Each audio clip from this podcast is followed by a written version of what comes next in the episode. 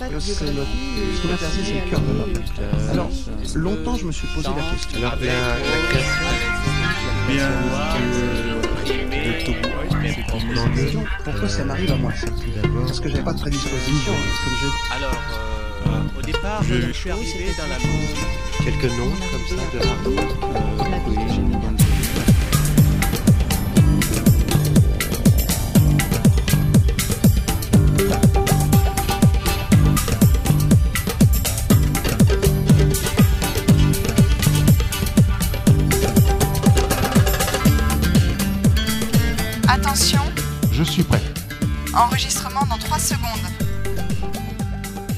درود ما بر شما.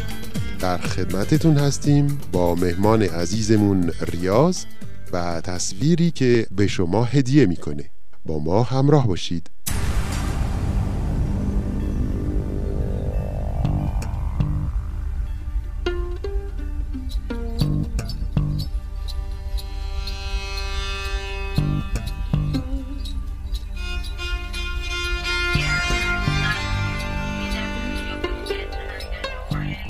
Viens d'un pays qui s'appelle euh, Algérie. Je suis né à Alger, donc la capitale. J'ai vécu jusqu'à l'âge de 23 ans. من اهل کشوری به نام الجزایر هستم. در شهر الجزیره در پایتخت به دنیا آمدم و تا 23 سالگیم یعنی تا پایان تحصیلات اونجا زندگی کردم. در خانواده متوسط بزرگ شدم و پدر و مادرم کارمند بودن. من در کشوری رشد کردم که اون موقع فرق زیادی بین طبقه ثروتمند و فقیر قائل نبود. و خود همین فضا و پایه تربیتی خاصی رو ایجاد می‌کرد. فضای الجزایر اون روزها خیلی معنوی بود. و روحانیات در کشور اهمیت شدیدی داشت. در مورد تحصیلاتم باید بگم که من مهندس هیدرولیک هستم و وقتی مدرک مهندسیم رو در الجزایر گرفتم اواخر سال 1991 و در واقع شروع دهه معروف سیاه در الجزایر یعنی سالهای سخت فقر و مشکلات اقتصادی بود. در پایان تحصیلم پدر و مادرم اجازه دادند که برای گرفتن دکترا به فرانسه بیام بنابراین رفتم به تولوز و اونجا DOام رو گرفتم که در فرانسه مدرک پیش دکتراست. و بعد برای دکترای مکانیک سیالات راهی پاریس شد. که متاسفانه نتونستم تمومش کنم. چون باید کار می‌کردم و زندگیم رو میگذروندم. بنابراین از سال سوم تز مجبور شدم که درس رو متوقفش کنم.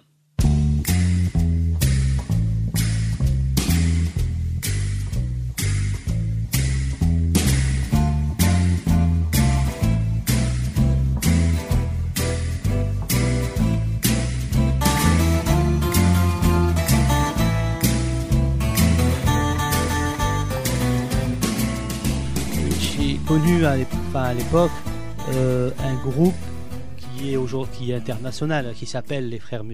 در الجزایر من با گروهی آشنا شده بودم که به طور جهانی شناخته شدند به نام اخوان المسلمین و در نتیجه سعی می کردم که قواعد اسلام رو همونطور که نوشته شده مو به مو رعایت کنم برای من اسلام آخرین دین بود.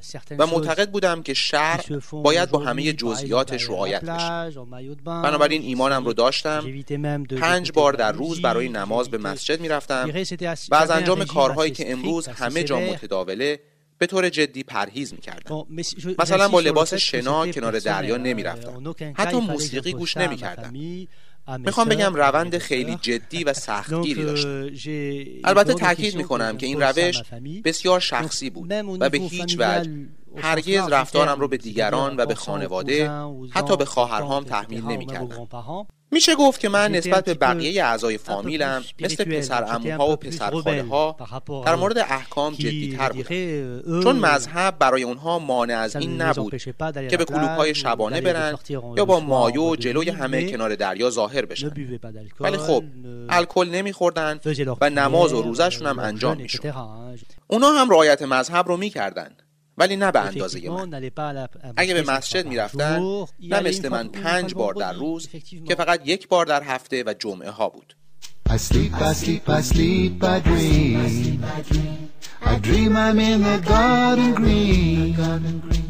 I wish, I wish,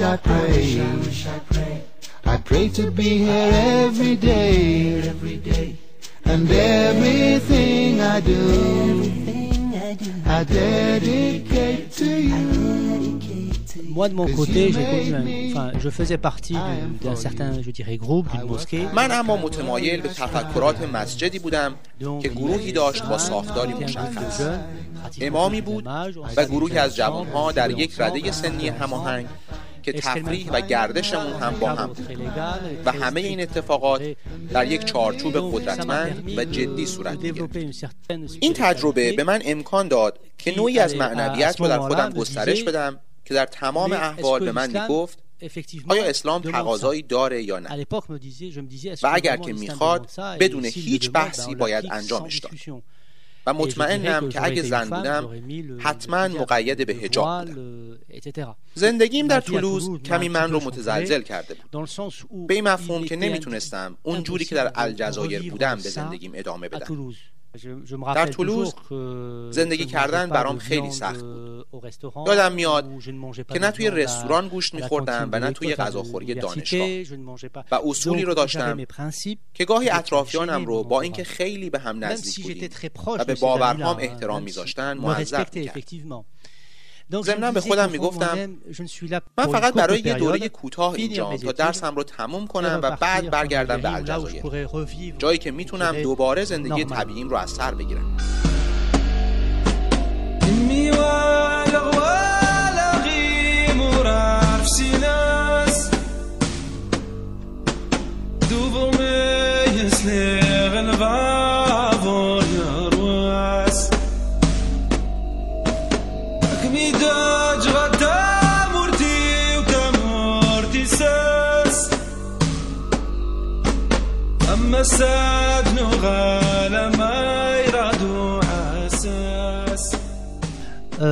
il s'est avéré que pendant ces trois années où je suis venu à Paris, j'ai commencé à travailler pour. در اون سه سال دکترا Et که c'est در qu'en پاریس travaillant, بودم c'était مجبور شدم برای پرداخت شهری دانشگاه هم کار کنم و رئیس شرکت هم که با هم ارتباط خوبی داشتیم و متوجه تمایلات مذهبی من شده بود. یه روز به هم گفت ریاض پیانبری به نام بهاولا ظهور کرده. من احساس کردم که با این حرف اعتقادات هم در خطر تزده ولی چون می‌دونستم که رئیسم اشتباه می‌کنه به خودم گفتم که باید متقاعدش کنم. اولین کاری که کردم این بود که بهش گفتم کف نگو. اگه همچین حرفی می‌زنی باید دلیلی هم براش داشته باشی. و بعد گفتم لطفا با من با زبان خودم صحبت کن که قرآن. و این شخص یک روز با آیات قرآنی اومد به سراغ. ایشون با اینکه اصلیتش عرب بود اما بیشتر فرهنگ فرانسه زبان داشت. بنابراین ترجمه فرانسه آیاتی رو که مد نظرش بود به من داد. من اما قرآن و احادیث رو به زبان عربی میخوندم. و فرهنگم به شدت عرب زبان بود. و دیدم که از غذا هر آیه که به عنوان دلیل آورده بود واقعی و منطقی بود و با استدلالی که می‌کرد مطابقت داشت. اما به هیچ وجه با باورهای من منطبق نبود.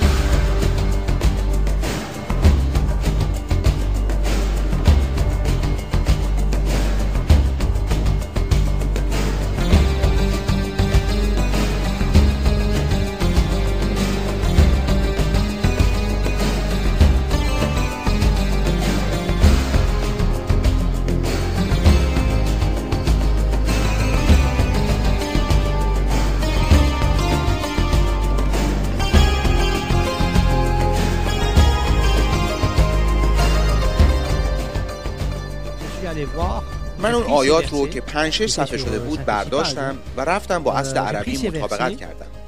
که ببینم اصلا وجود دارند یا نه. و دیدم که دقیقا همون آیات هستند با این تفاوت که من اون روزها آیات رو فقط با معنای ظاهریش و با یک برداشت محدود نگاه می‌کردم. و وقتی شروع کردم به مطالعه قرآن بدون پیش فرض هام متوجه شدم که مدیر شرکتمون اشتباه نمی‌گفت. از طرف دیگه فکر کردم ضرری نداره اگه در تفاسیر هم برم و اونجا اینها رو بررسی کنم. و بعد دیدم که. متاسفانه چقدر چیزها از ما پنهان شده و توی اون مقطع حتی کمی معذب شدم. چون نتونسته بودم. اونطوری که فکر می‌کردم جوابی به رئیسم بدم نشانه ها هم ساده بود. در تمام قرآن می‌تونید آیاتی رو ببینید درباره آخر و زمان و زلزله زمین و غیره و غیره. بنابراین کم کم تونستم بپذیرم که اولا در اسلام نه فقط سنی ها که شیعیان هم حضور دارند و اینکه عملا غیر از دین اسلام ادیان دیگری هم رسمیت دارند که تقریبا همون حرفهایی رو می‌زنن که در اسلام هست به عنوان پایان دنیا و یا دمیده شدن در سو و همین شد که به خودم گفتم اتفاقی که ما معتقدیم در مورد پیشبینی های کلیمیت با ظهور مسیح. و بعد در مورد پیشبینی های مسیحیت با ظهور اسلام اتفاق افتاد. در مورد خود اسلام هم می‌تونه اشتباه نباشه.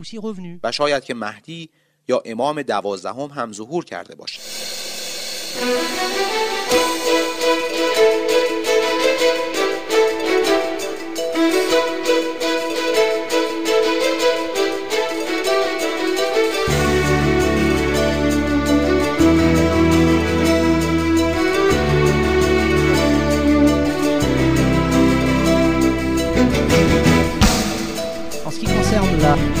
côté spirituel, effectivement, le fait d'être حضور من در گروهی که گفتم به مسجدی خاص در الجزایر تعلق داشتن به من چیزهای زیادی رو آموخت که میونشون آشنایی با علائم آخر زمان هم بود. می‌دونیم که دو نوع نشانه وجود دارند.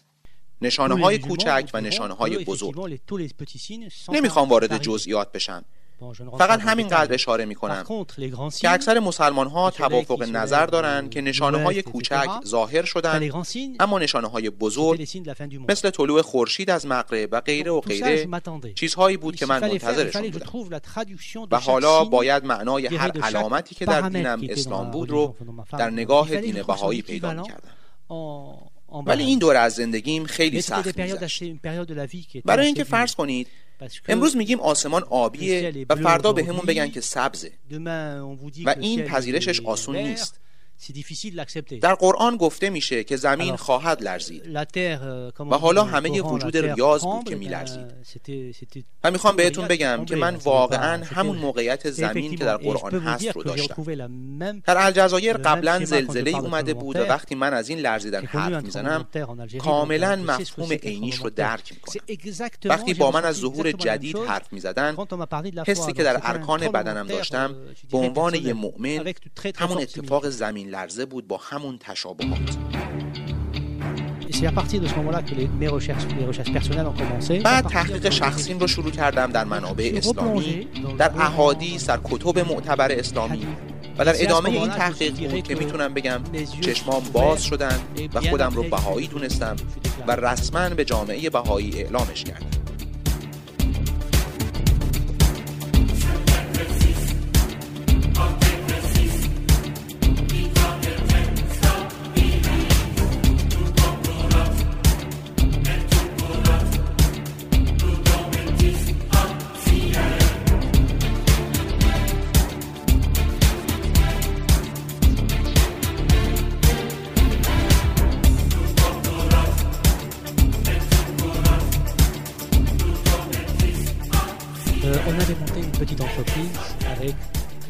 کمی بعدتر با یکی از پسرمه هام شرکت کوچیکی باز کرده بودیم. و پسرمم که فهمید من باهایی هستم رفته بود و به مادرش گفته بود و امم خیلی بد تعبیر کرده بود. و رفته بود پیش پدرم و گفته بود که پسرت وارد یه سکت شده. بنابراین پدرم حراسون اومده بود که چی شده پسرم؟ این قصه ها چیه رفتی توی یه فرقه؟ من گفتم ببین پدرم اگه شما از من بپرسی که من هنوز روزم رو می‌گیرم میگم بله. اگه بگی نمازم رو می‌خونم یا نه جواب میدم که بله. و حالا من از شما می‌پرسم. در ارتباط خودم با شما آیا چیزی هست که شما بخوای من رو به خاطرش سرزنش کنید و پدرم گفت که یعنی چی؟ می‌خوای تاییدت هم بکنم؟ و متوجه هم کرد که از اینکه می‌بینه من باهایی شدم داخل گیومه. یعنی دیگه مثل اون فکر نمی کنم ناراحت شده. ولی بی نهایت به نگاه من احترام میگذاشت و هنوز هم می‌ذاره. چون می‌بینه که من تعارضی با ایشون نداشتم و مسلمه که هرگز هم نخواهم داشت که احترام به والدین واجبه.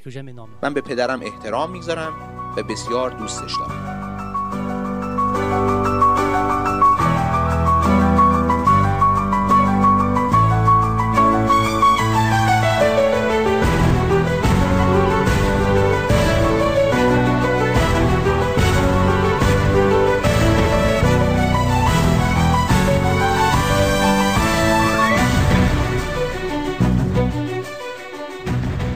Être clair, il ne faut pas aussi négliger les choses.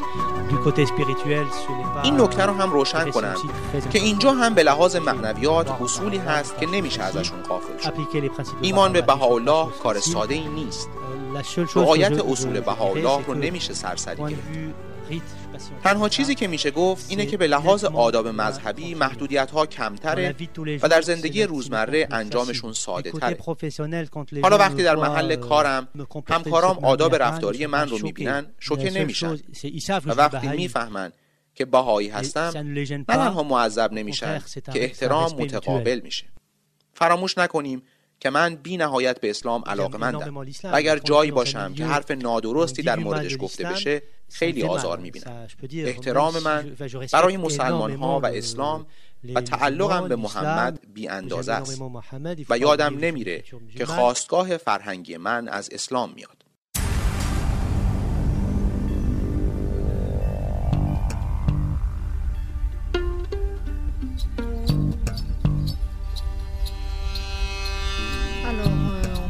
C'est notre, ce qui m'intéresse, c'est le cœur de l'homme. Alors, c'est longtemps que je me suis posé la question. امیدوارم این برنامه مورد توجهتون قرار گرفته باشه تا تصویری تازه و مهمانی دیگه براتون مثل همیشه سری پرشور دلی آرام و قدمی استوار آرزو داریم. وقتتون خوش.